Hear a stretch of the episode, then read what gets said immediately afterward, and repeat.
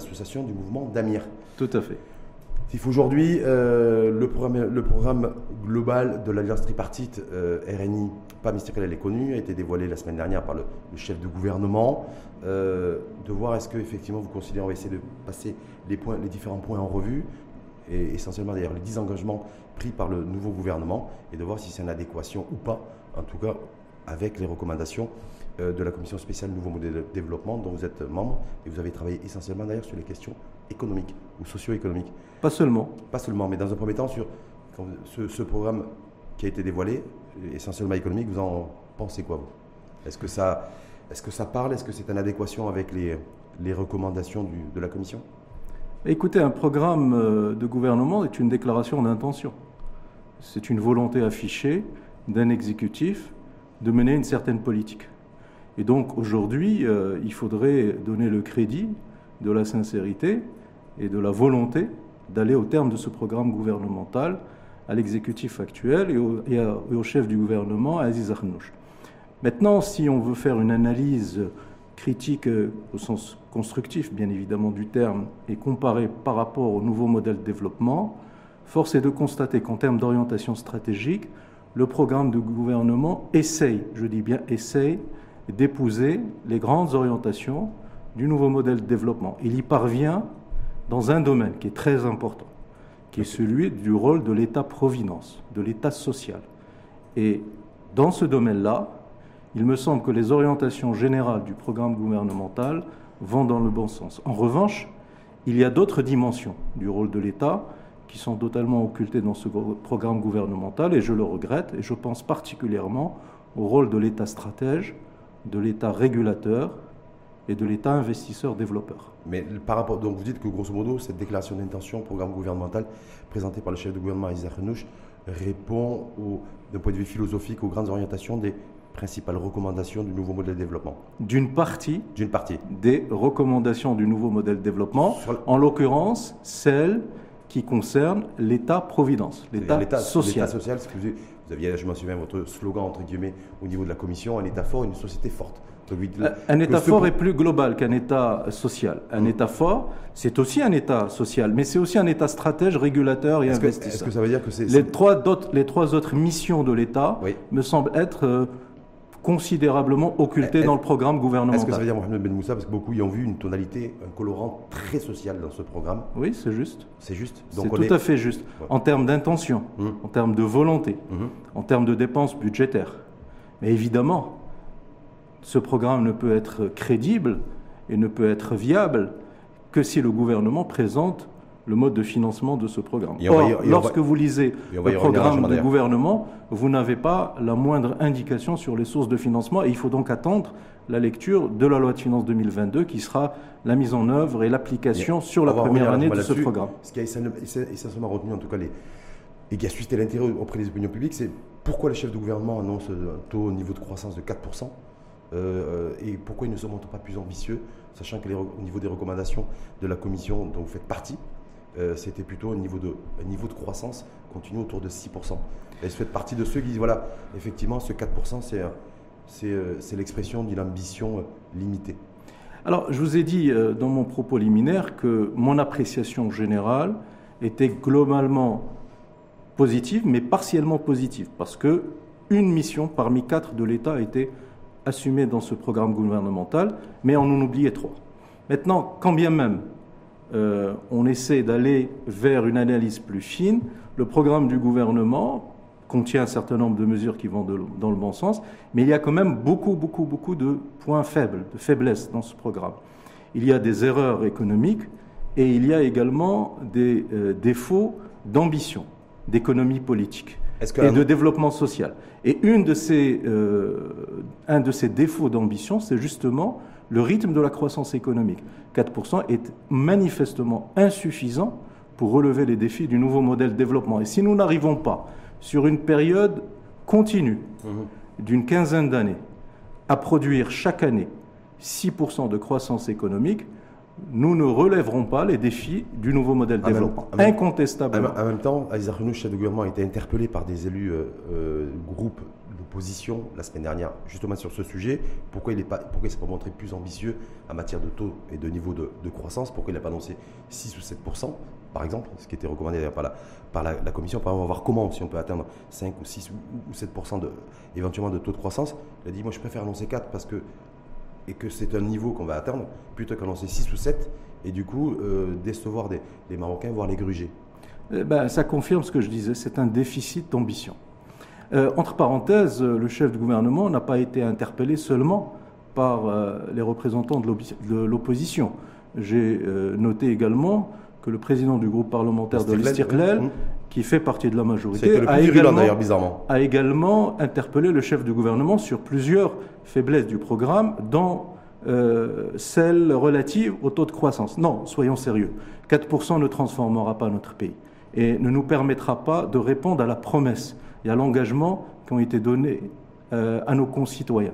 Nous devons faire au minimum 6%. Je note également qu'il y a des incohérences dans euh, les données euh, économiques communiquées dans le programme gouvernemental parce que d'un côté, on ambitionne de réaliser 4% de croissance économique et de l'autre côté, on prétend créer un, million d'emplois nets, ce qui est un, million d'emplois nets euh, sur la période quinquennale, soit 200 000 emplois par an, ce qui est une équation insoluble d'un mm. point de vue macroéconomique puisqu'un point de croissance dans notre pays, sur les 20 dernières années, les statistiques de, du HCP, de Banque Maghreb, ont démontré qu'un point de croissance crée à peu près 25 000, au mieux, s'il y a une forte élasticité de la création de l'emploi par rapport à la croissance économique, au mieux 30 000 emplois nets par an, ce qui ferait à peu près 120 000 emplois, 100 à 120 000 emplois nets créés euh, au taux de croissance de 4% annuellement, soit 500 à 600 000, et non pas un million d'emplois. Sauf que selon la stratégie, en tout cas, du gouvernement, et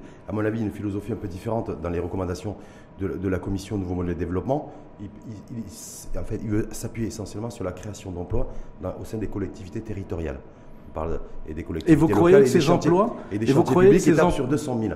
Et vous croyez que ces emplois ont une meilleure élasticité, que ces investissements ont une meilleure élasticité que les investissements en infrastructure, que les investissements dans l'industrie, que les investissements portés par le secteur privé, que les investissements euh, portés dans les nouvelles technologies, dans les filières d'avenir. Non, je ne crois pas. Mmh. Donc, en tout cas, il n'y a pas de démonstration que les 4% de croissance euh, que propose et que ambitionne de réaliser le gouvernement euh, eh bien, auront une meilleure élasticité que la, que la croissance que nous avons observée dans notre pays en 15-20 ans. Deuxièmement, à Serachid, donc je disais l'incohérence entre les 4% et 1 million d'emplois nets. Deuxième incohérence, le gouvernement entend porter le taux d'emploi euh, des, femmes. marocaines de 20% à 30%, mmh. mmh. soit une augmentation de 50%. De 20 mmh. à 30, ça fait plus 10%. Là aussi, c'est une impossibilité euh, statistique, et mathématique et macroéconomique. Sur, 5 ans, on est bien d'accord. Hein. Sur 5 ans, puisque nous avons dans notre pays à peu près... Euh, 18-19 millions euh, de concitoyennes marocaines et euh, les Marocaines âgées de 15 ans et plus, donc celles qui sont en situation d'exercer une activité, c'est à peu près 13,7 millions.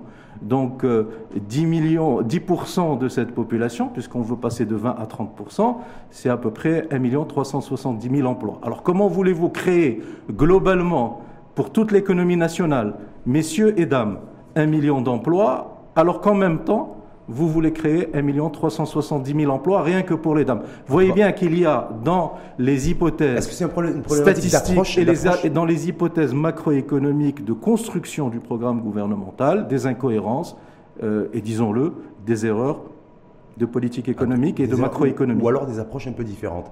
C'est-à-dire que moi, à la lecture, parce que j'ai refait une lecture de fond sur les principales recommandations euh, de, la commission euh, auquel vous appartenez, la commission Ben Moussa, et en fait, je, vois que, je me dis que la commission Ben Moussa, c'était beaucoup plus euh, mettre l'accent sur l'offre, c'est-à-dire l'offre et le capital marocain, c'est-à-dire l'investissement privé pour créer de la richesse. Et donc la compétitivité, la performance. Là, en l'occurrence, en tout cas, ce, ce, programme gouvernemental qui a été présenté s'appuie beaucoup plus en matière de création de richesse et de création d'emplois sur l'investissement public. Donc je me dis, voilà, est-ce que là, il n'y a pas approche philosophique? Euh, je vais vous répondre à votre question. Mais votre question ne va pas annihiler mhm. euh, mon objection que je présentais il y a quelques instants. Je voudrais bien que les Marocains, que nos concitoyens, que ceux qui nous écoutent comprennent bien qu'il y a des incohérences et des erreurs de macroéconomie dans la politique euh, proposée par le gouvernement. Et j'ai donné quelques exemples. Le taux de mmh. croissance, la création d'emplois est nette et la création d'emplois pour les femmes. Il y a des incohérences manifestes. Maintenant, je vais répondre à votre question sur les différences d'approche.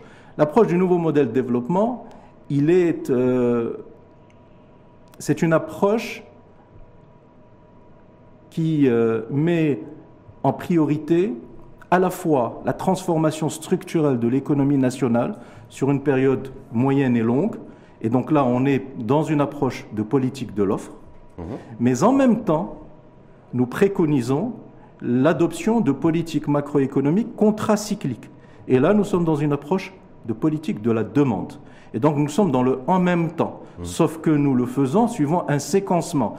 Il y a des mesures d'urgence à mener à court terme, on est dans une politique de la demande, mais en même temps que nous menons ces politiques contracycliques de court terme, de relance de la demande, de relance de l'investissement public, de renforcement de l'État social, l'État-providence, de, de renforcement des revenus sociaux minimums. En même temps que nous faisons cela, nous préconisons une transformation structurelle de l'économie nationale, le développement de l'investissement privé, la redéfinition des rôles de l'État mhm. en matière de stratégie d'investissement, et nous sommes dans une approche de politique de l'eau. Donc nous avons une cohérence y compris dans le séquencement dans le temps. On est bien d'accord que la Commission s'est beaucoup plus axée sur une politique basée sur l'offre, non, sur la production et sur une rationalisation. Sur les deux. Et là, une rationalisation de la dépense publique. Oui. On est bien d'accord. Oui. Là, en l'occurrence, le programme gouvernemental, me semble-t-il, il est beaucoup plus centré sur une politique de la demande, de la redistribution. D'ailleurs, on le voit avec les aides directes qui vont commencer à démarrer. Euh, et, sur la consommation. Donc on voit bien que les deux approches sont différentes et, et, c'est tout. Et sous-tendu par l'investissement public. Et c'est tout. Et donc, vous voyez bien que effectivement, il y a une, on voit que, voit que fondamentalement c'est deux approches différentes qui peuvent être opposables d'ailleurs ou, qu'on peut opposer ou pas, je ne sais pas d'ailleurs. On ne peut pas les comparer. On ne peut pas les comparer. Le nouveau modèle de développement essaie de construire l'avenir de notre pays sur 15 ans pour une génération, tout en étant préoccupé par rapport aux besoins urgents du moment. C'est-à-dire que le rapport au temps est différent. C'est-à-dire que le Absolument. chez son gouvernement, c'est un, horizon, un cap 2026, alors que les recommandations de la commission Ben Moussa, c'est un horizon 2035.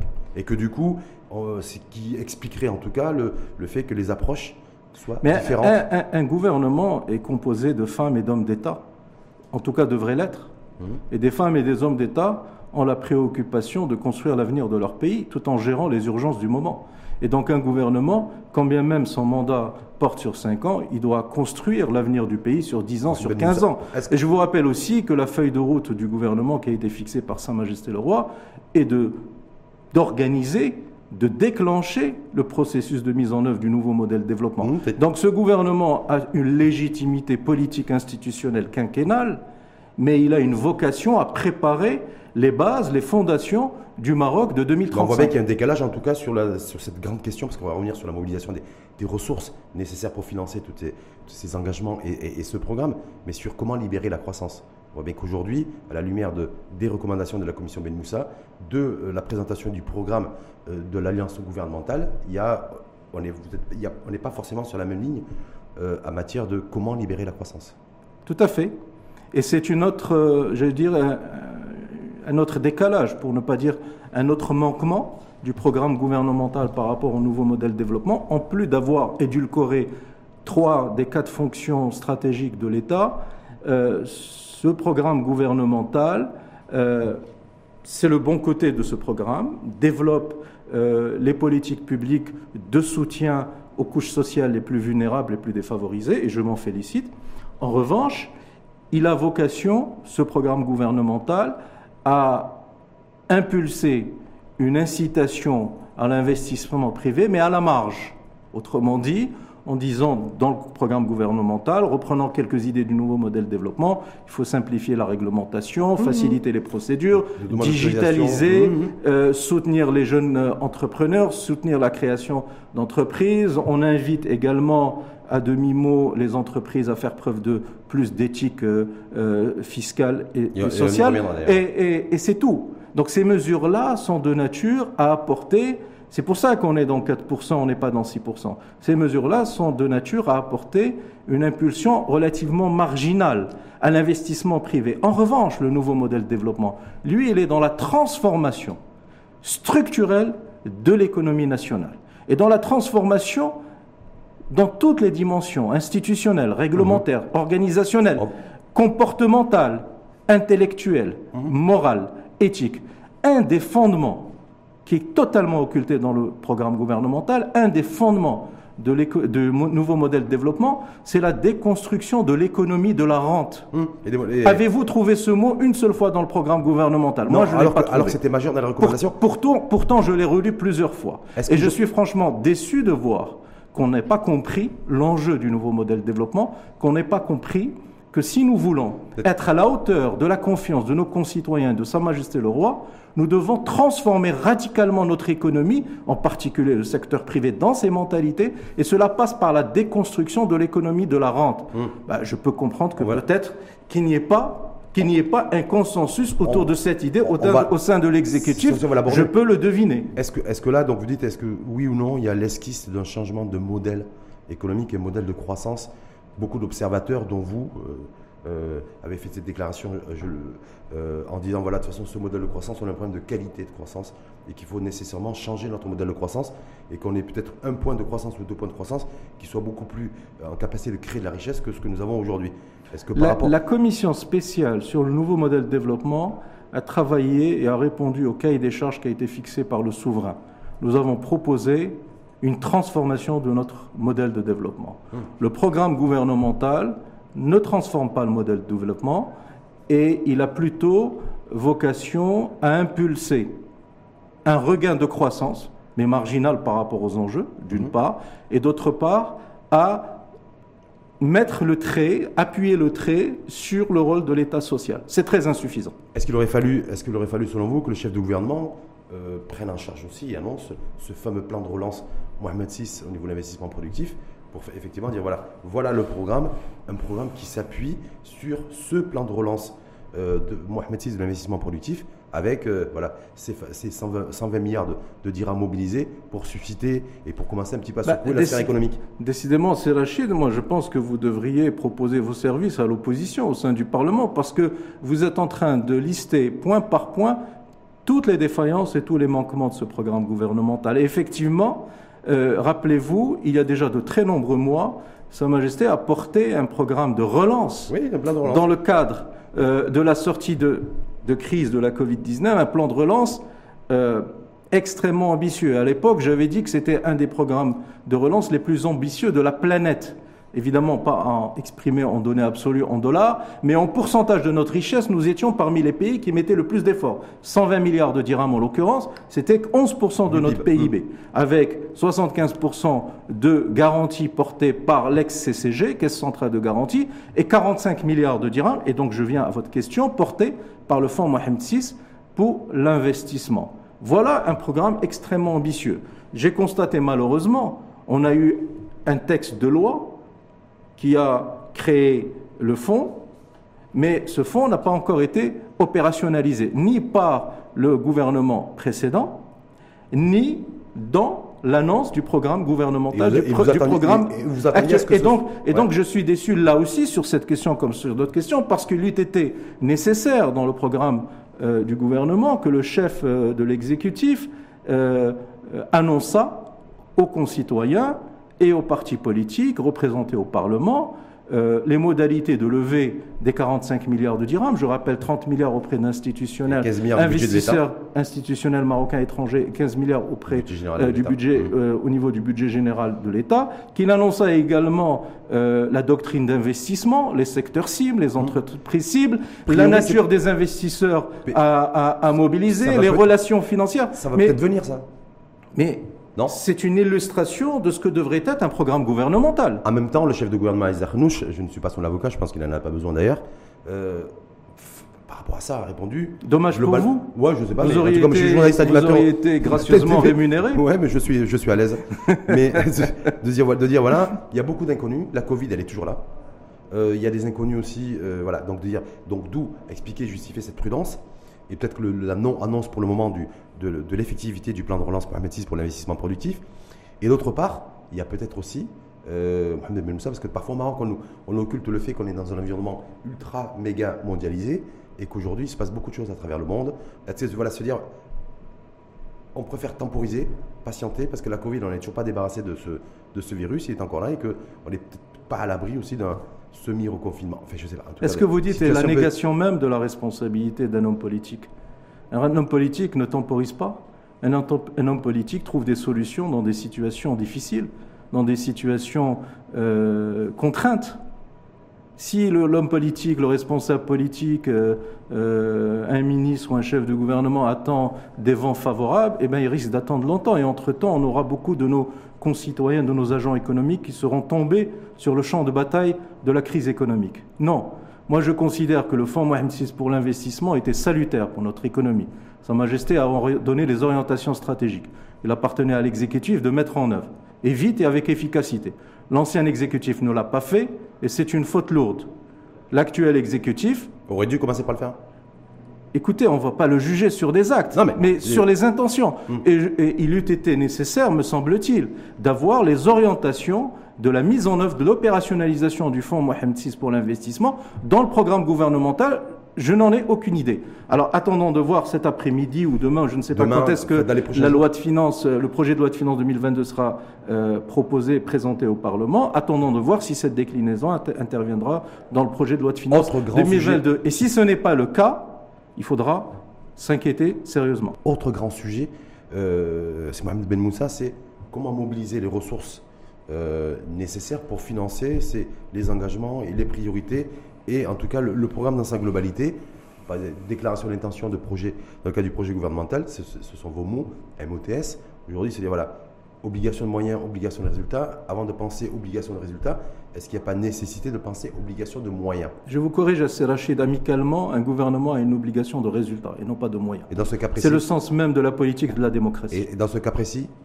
alors, dans le cas, dans le cas d'espèce, s'il fallait faire euh, une évaluation euh, des faiblesses ou des manquements du programme gouvernemental, incontestablement, celui-là, celui que vous venez d'indiquer, serait le plus important, le plus lourd en termes de conséquences, puisque le chef de gouvernement a une question qui lui a été posée dans le même sens que vous indiquez, a répondu que euh, les recettes de euh, financement du programme gouvernemental proviendraient d'une part de la croissance et d'autre part d'un comportement fiscal plus vertueux des entreprises, plus citoyen et d'une rationalisation des dépenses fiscales. C'est une réponse pour le moins euh, surprenante, pour ne pas dire extrêmement courte et peu convaincante. C'est pas très sérieux, c'est pas très crédible comme réponse. Qu'est-ce qu'il aurait, aurait, pu répondre? Tout simplement lever ou actionner les leviers les leviers de financement qui sont prévus dans le nouveau modèle de développement.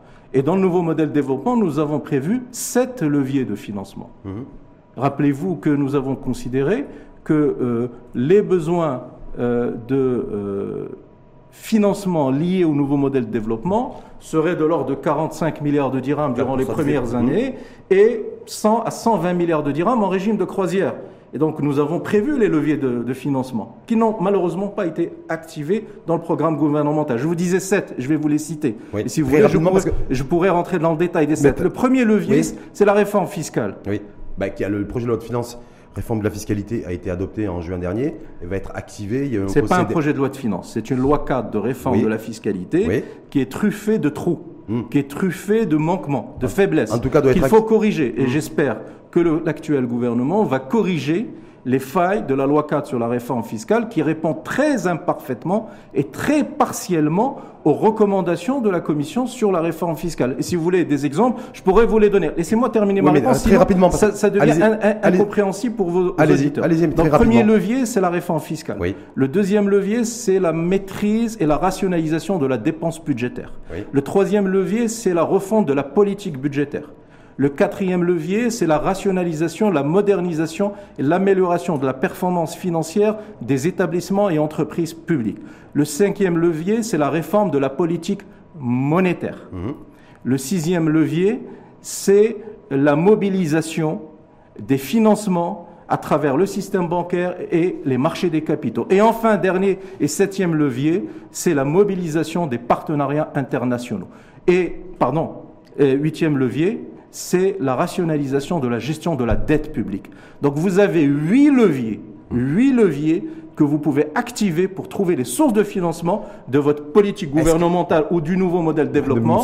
Et dans le programme gouvernemental, malheureusement, je n'ai rien trouvé. Attendant de voir la loi de finances, mais je n'ai rien trouvé en, termes d'activation de ces huit leviers de financement. En tout cas, c'est essentiellement ce qui est à l'ordre du jour, c'est la réforme de la, la réforme de la fiscalité. Donc, on parle d'élargissement, d'élargir, d'élargir, d'élargir. C'est un petit peu le vœu, le vœu pieux, j'en sais rien en tout cas, du, nouvel exécutif.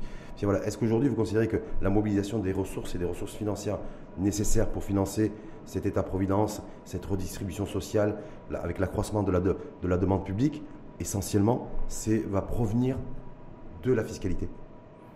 Je viens de vous le dire, c'est une des sources, c'est la source la plus importante des huit. C'est une des sources mais ce n'est pas la seule. Il faut lever, il faut actionner les huit leviers de financement, sinon nous n'y arriverons pas. Sinon nous ne serons pas en capacité d'atteindre les 6% ou 6,5% de croissance réelle, annuelle, continue sur 15-20 ans, premièrement. Et deuxièmement, deuxièmement à Rachid, nous ne serons pas en capacité de financer les 100 ou 120 milliards de besoins additionnels annuellement en régime de croisière.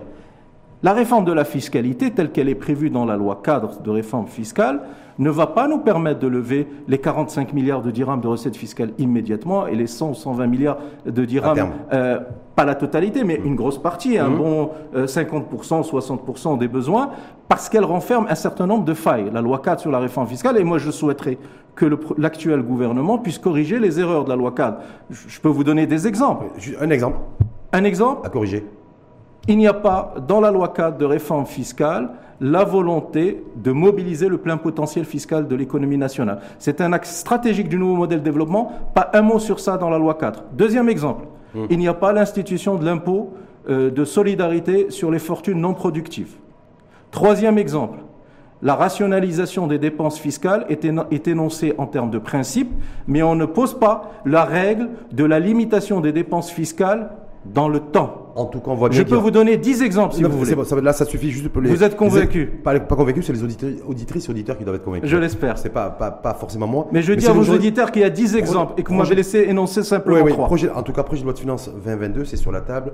Conseil, de, conseil des ministres hier à Fès, donc on devrait en y, voir plus clair. Dépôt euh, du, du, projet de loi de finances mercredi au plus tard, parce que ça, c'est euh, la loi et qui, qui l'exige. Donc on devrait y voir beaucoup plus clair sur la politique économique et surtout politique fiscale que compte mener ce nouvel exécutif et, ce gouvernement. Mais si valeur aujourd'hui, on voit bien qu'il va y avoir, euh, que ça va être serré, que ça va être extrêmement short en matière, de, en matière budgétaire, parce que de toute façon le budget général de l'État n'est pas élastique. Les ressources financières, fait les ressources fiscales plutôt de l'État risquent d'être euh, limitées, en tout cas euh, pas, suffisantes pour, financer cette année 2022.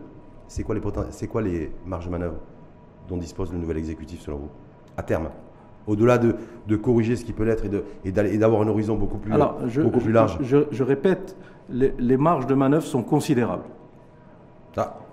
Si on, a la volonté de les euh, activer. Avec, sur un timing short. Je, répète, les marges de manœuvre sont considérables si on a la volonté de les activer. Et dans le cadre du nouveau modèle de développement, nous avons montré la feuille de route pour pouvoir les activer. Maintenant, le programme du gouvernement le programme du gouvernement ne dit pas un mot sur les sources de mobilisation de ressources financières supplémentaires. Et je ne veux pas faire de procès d'intention. Je dis le programme du gouvernement ne dit pas un mot. Je ne dis pas que le gouvernement est dans l'incapacité de le faire. Je le saurai lorsque je prendrai connaissance, d'une part, pas simplement de la loi de finances 2022, mais aussi la loi de programmation des finances publiques triennales. Je vous rappelle que nous avons l'obligation d'avoir une loi de programmation triennale hum. conformément à la LOLF, à la loi organique des lois de finances. Donc il va falloir regarder à la fois la loi de finances 2022, mais aussi la loi de programmation des finances publiques du gouvernement sur la période 2022, 2023, 2024. Ça, premièrement. Deuxièmement, le cadre macroéconomique est totalement occulté dans le programme gouvernemental. Qu'est-ce qui est dit Il, y a une phrase. Il y a une phrase qui euh, a euh, l'apparence d'un vœu pieux. Le gouvernement va agir pour rééquilibrer progressivement le cadre macroéconomique. macro... Complètement. Si vous considérez que c'est une politique, euh, moi je perds complètement mon latin. Non, je vous invite à lire. la responsabilité je, gouvernement, je, vous invite à lire. gouvernement, Mohamed Ben Moussa, c'est de ne pas veiller aussi à avoir un cadre macroéconomique et des déficits comme ça qui, qui, euh, qui, qui, qui vont ce qui est dommage, les, c'est les la finances publiques. Ouais. Je suis étonné par votre question parce Ouais. que vous m'avez habitué à de la profondeur dans l'analyse et Ouais. là votre question me semble un peu binaire. Hein Non, il faut aller dans la complexité. Hmm. Et le cadrage macroéconomique et la conduite d'une politique euh, économique nécessitent une capacité à aller dans la complexité. Hmm. Et la complexité veut qu'on soit dans la capacité, d'une part, à mener des réformes structurelles de rationalisation de la dépense publique, j'en parlais tout à l'heure, de modernisation du système fiscal, Oui, oui, mais le contexte. de, de, de, mo- de- de modernisation et de réforme de la politique monétaire pour pouvoir, pour pouvoir avoir les marges de manœuvre de conduire des politiques macroéconomiques contracycliques. Autrement dit, autrement dit, il s'agit d'être en capacité de gérer les équilibres macroéconomiques et en particulier les équilibres budgétaires à double détente avec un déficit conjoncturel qui est lié aux urgences Mhm. et qui peut, lui, se creuser s'il s'agit de financer des investissements publics ou s'il s'agit de financer des politiques d'État-providence, d'État social, mais en même temps un déficit structurel récurrent de gestion des administrations publiques centrales décentralisées qui, lui, est appelé à terme à se contracter et à disparaître. Et lorsque vous êtes en capacité Oui. de démontrer Oui, que vous êtes dans une politique réformatrice qui vous donne une marge de manœuvre à long terme, Ah. croyez-moi, c'est Rachid, Vous quand vous négociez avec le Fonds monétaire international, quand vous négociez avec la Banque mondiale, quand vous négociez avec les agences de rating qui vous donnent une notation qui vous sert à lever des capitaux sur le marché international, croyez-moi, ils ont la capacité de rentrer dans cette complexité et d'accepter d'une part des primes de risque plus faibles et d'autre part d'accepter des déficits budgétaires plus Aujourd'hui, grands le- aujourd'hui, le- conjoncturellement. Aujourd'hui, le gouvernement doit nécessairement répondre à une attente de la majorité de sa population, d'accord entre, entre ceux qui ont voté pour eux ou ceux qui n'ont pas voté pour eux, peu importe,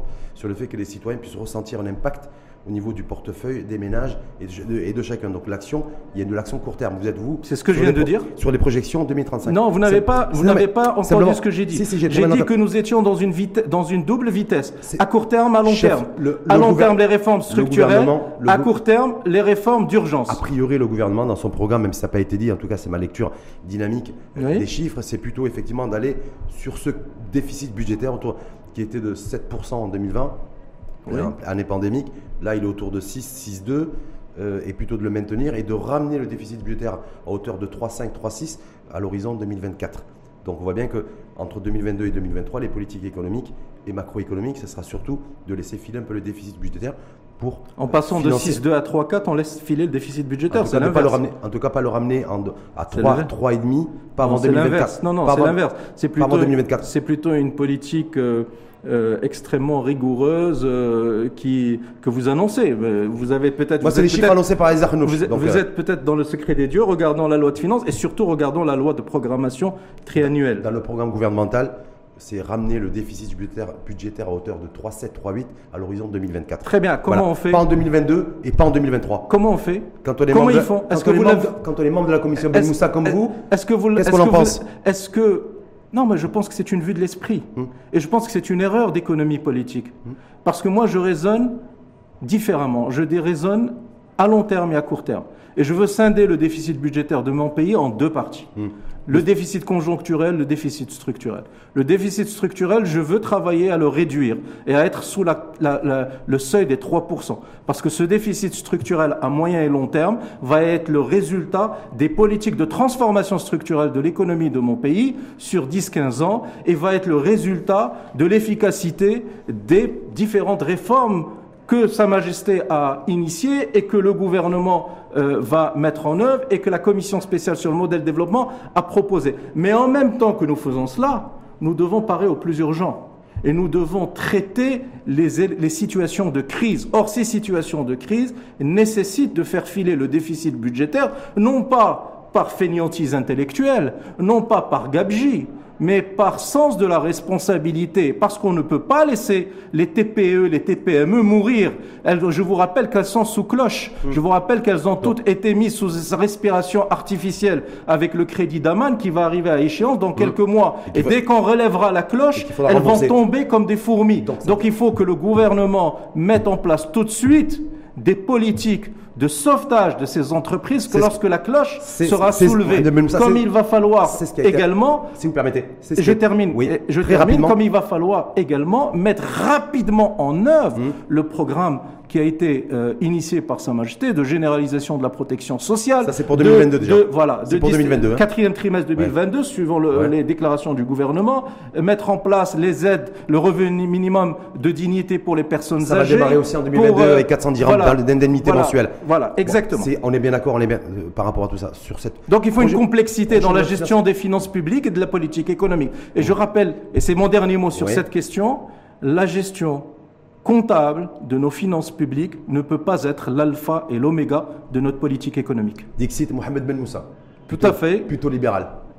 Je suis un social-démocrate libéral. Ben, c'est un peu la. S'il faut trouver une le- étiquette. le- apparemment, c'est le référentiel euh, politique commun des Voilà, trois- je suis libéral des trois dans l'économie, libéral dans. Mmh. la prise, dans la prise d'initiative, dans la création de richesses, dans l'investissement, mais en même temps, je suis attaché aux quatre fonctions stratégiques de l'État dont je vous ai parlé tout à l'heure. projet de loi de finances, en tout cas, il y a tout un débat aussi qui va y avoir philosophique là-dessus. Il va falloir que l'État, l'État va se mettre à chercher des sous, de l'argent, parce qu'il en a besoin pour financer différentes politiques. Vous avez fait référence à la couverture généralisée la protection sociale, mais, euh, mais ça va aussi au-delà.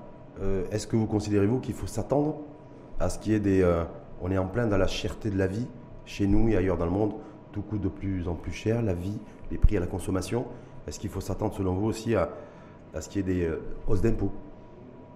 Hausse de produits, on parle d'une augmentation, d'une nouvelle augmentation en tout cas de la pression fiscale sur les produits dits de luxe, euh, considérant que la cigarette ou, ou se parfumer, vous êtes parfumé d'ailleurs, vous êtes parfumé aujourd'hui quand vous êtes arrivé, coûterait demain plus cher. Est-ce qu'on va se dire, voilà, pour essayer aussi de trouver des sous là, où- là où il y a des sous? D'abord, la hausse des prix. Il y a une partie de la hausse des prix qui est un effet mécanique Hum. de surenchérissement des euh, des matières euh, et en particulier des matières qui sont importées.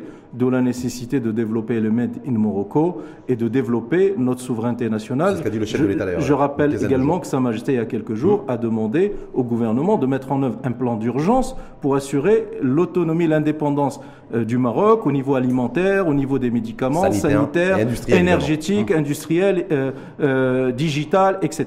Bien.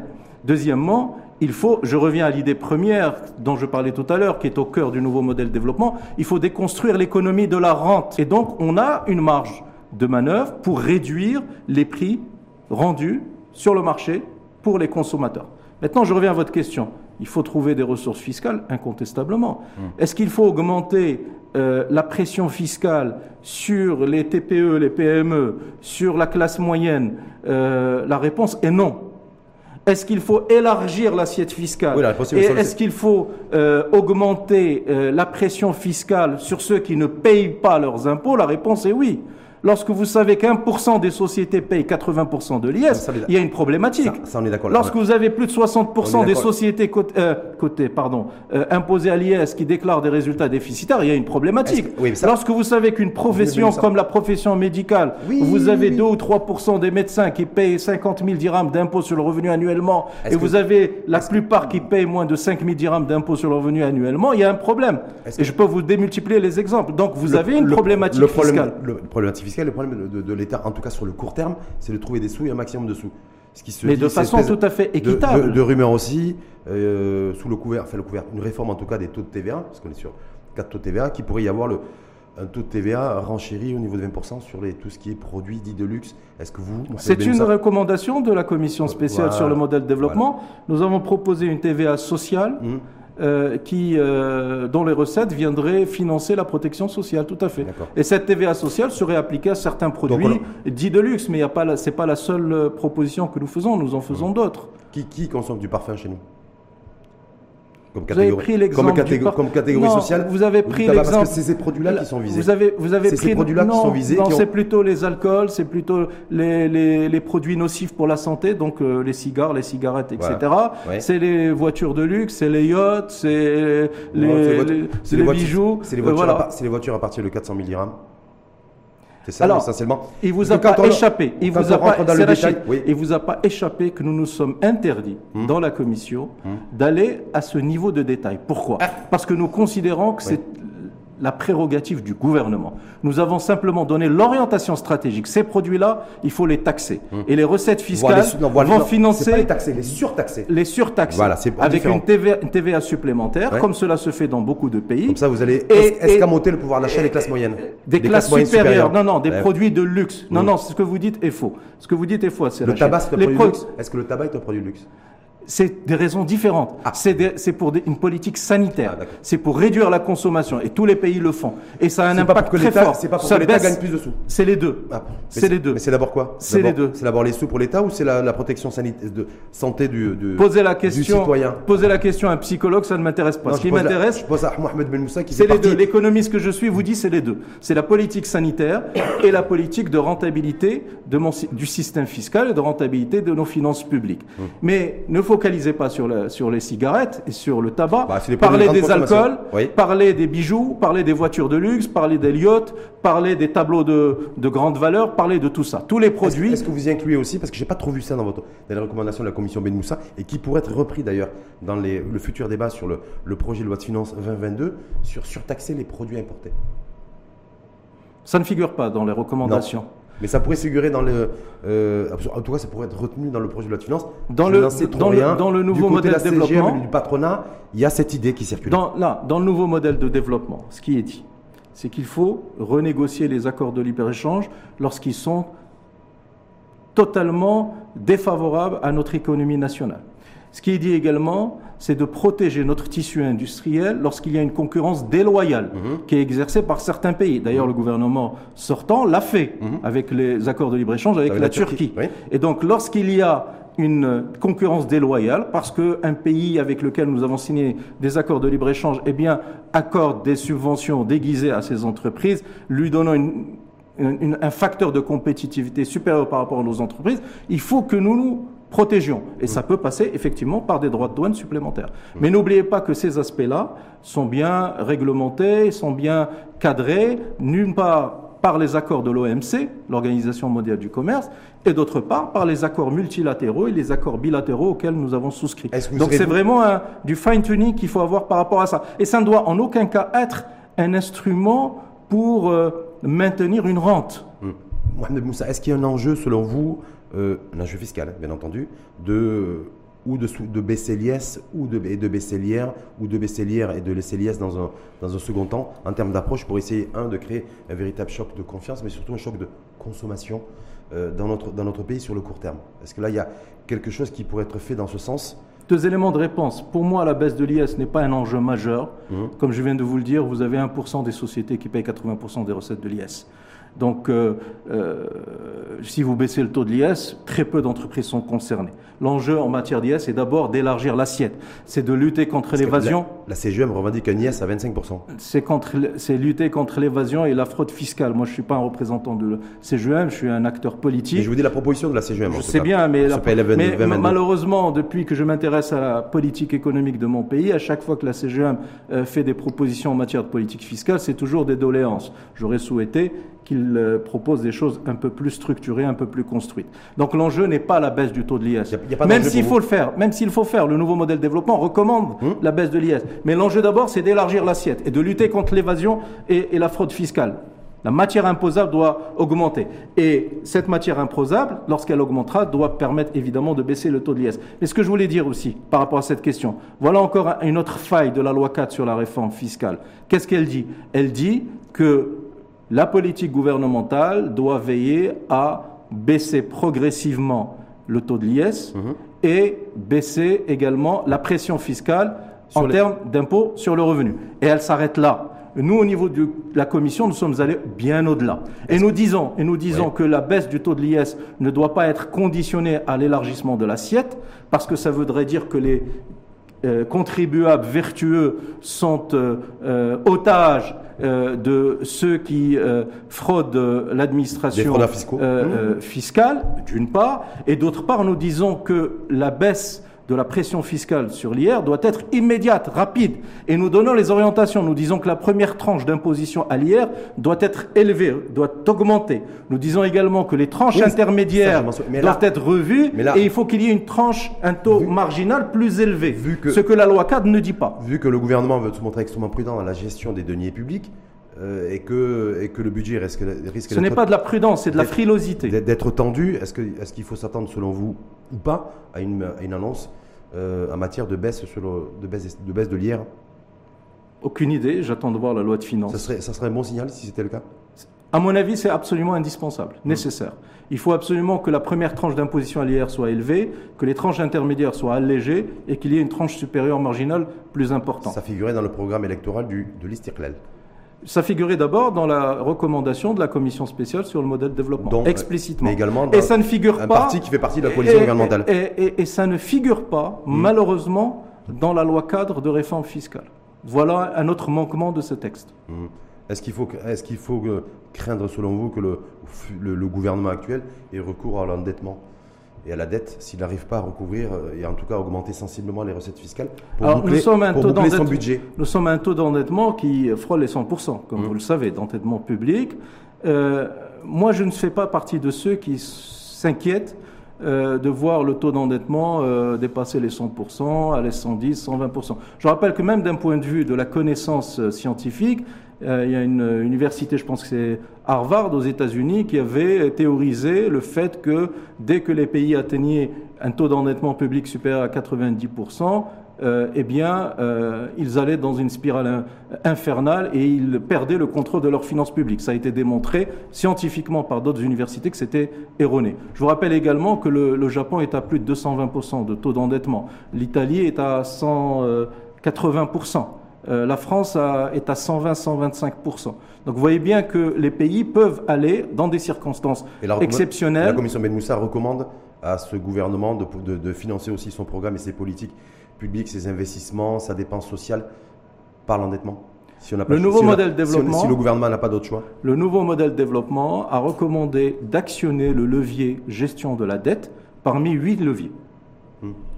Le, la, commission spéciale sur le modèle développement a proposé une refonte du cadre macroéconomique avec une révision de la politique budgétaire et avec la capacité de l'État, du gouvernement, à mener une politique macroéconomique à double détente. Réforme structurelle à long terme, politique de l'offre, réforme conjoncturelle, contracyclique à court terme, où on pouvait momentanément, provisoirement, dépasser ces fameux seuils de déficit budgétaire, pour autant qu'on soit en capacité de démontrer qu'on est en train de mener des réformes structurelles à long terme. Et donc, ce qui est inquiétant, c'est Rachid, c'est pas le taux d'endettement. Hum. Non. Ce qui est inquiétant, et c'est ce que je voudrais, euh, à travers votre émission, euh, conseiller, euh, si je puis me permettre, à l'équipe gouvernementale, c'est de s'inquiéter non pas du taux d'endettement, qui est un indicateur statique, mais c'est de l'espérance de croissance des recettes fiscales de l'État. Autrement dit, de la croissance économique et de la réforme fiscale. Aller, aller, vers le potentiel. Et donc c'est cette dynamique qu'il faut voir. Et, et donc on peut être dans une situation d'endettement à 90% du PIB et être en situation gravissime, et à contrario, être à 120% ou 130% de taux d'endettement, mais être dans une situation confortable et lever de la dette, comme le font beaucoup de pays, à des taux négatifs, mmh.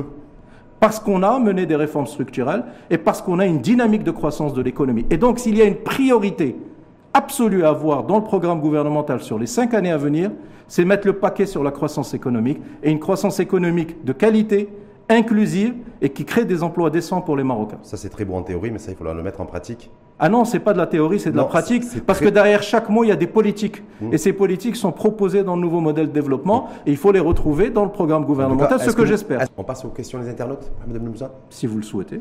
Première question qui vous est adressée euh, est-ce que la Commission aura un rôle de suivi dans la mise en œuvre par le gouvernement du nouveau modèle de développement?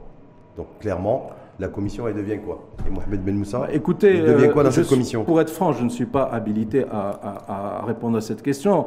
C'est vrai qu'il faudrait poser la question à Ben Moussa, mais il s'appelle plutôt Chaké, mais pas Bah, Mohamed. Aujourd'hui, les ministres hein, de l'éducation Voilà. nationale d'ailleurs. Alors, moi, je pense, hein, ma, ma lecture personnelle, ma compréhension personnelle, lorsque je vois la configuration du gouvernement et les décisions de Sa Majesté annoncées dans son discours, je pense que la delivery unit que nous avons proposée dans le nouveau modèle de développement pour faire la cohérence des différentes politiques publiques, je pense que c'est une fonction qui va être assurée par le ministère supervisé par Mohsin Jazouli.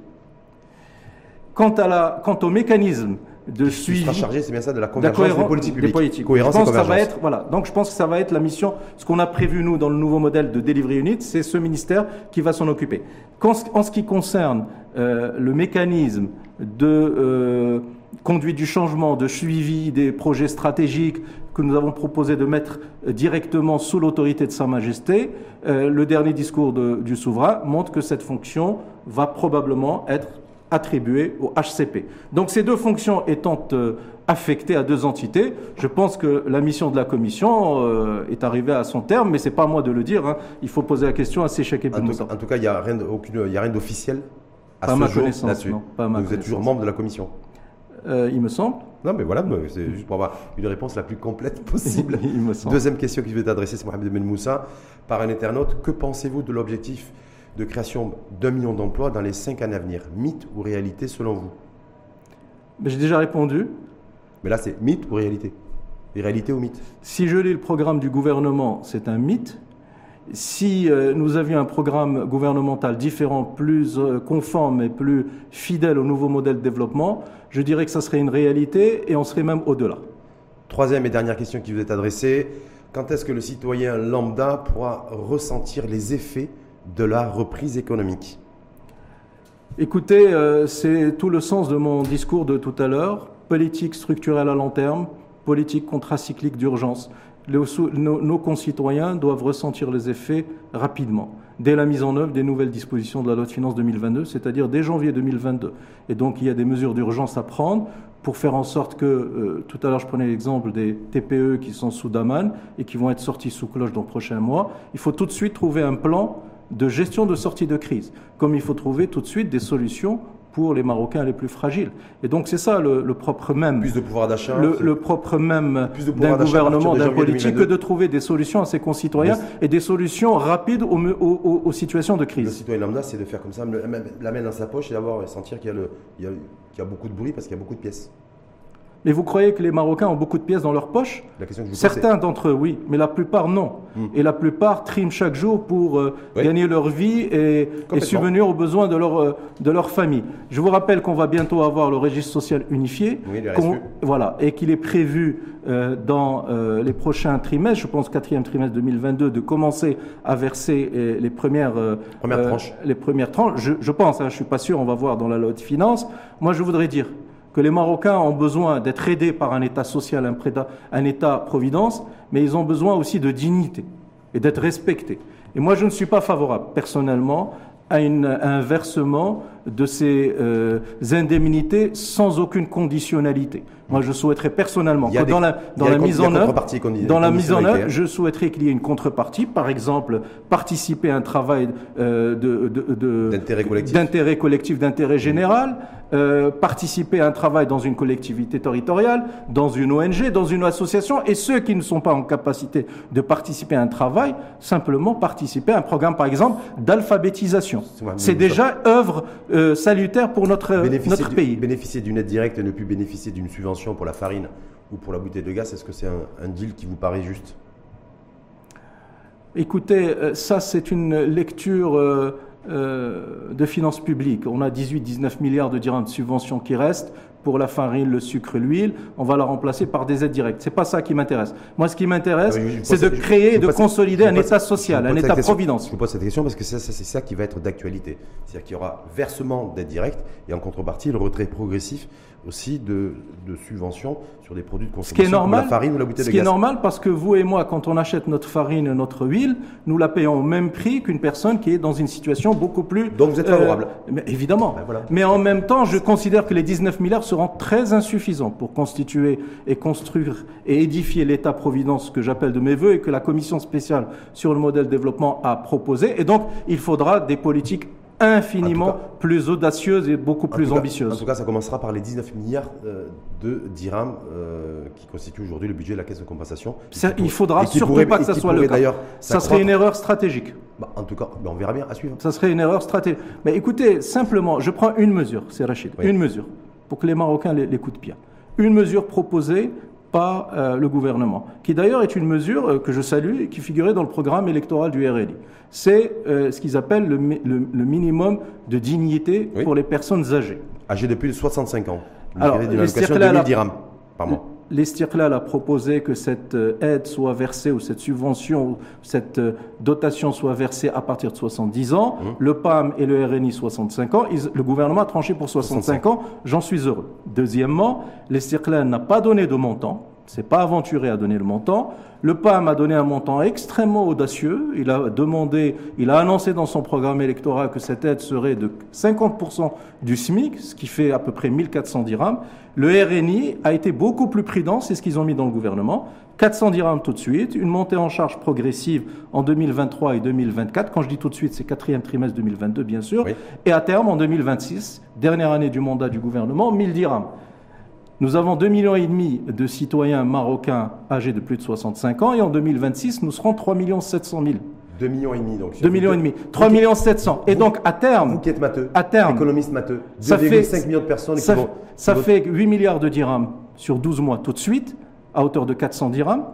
Et en 2026, sur la base de 3,7 millions de Marocains et 1000 dirhams, ça fait à peu près 40 milliards de dirhams.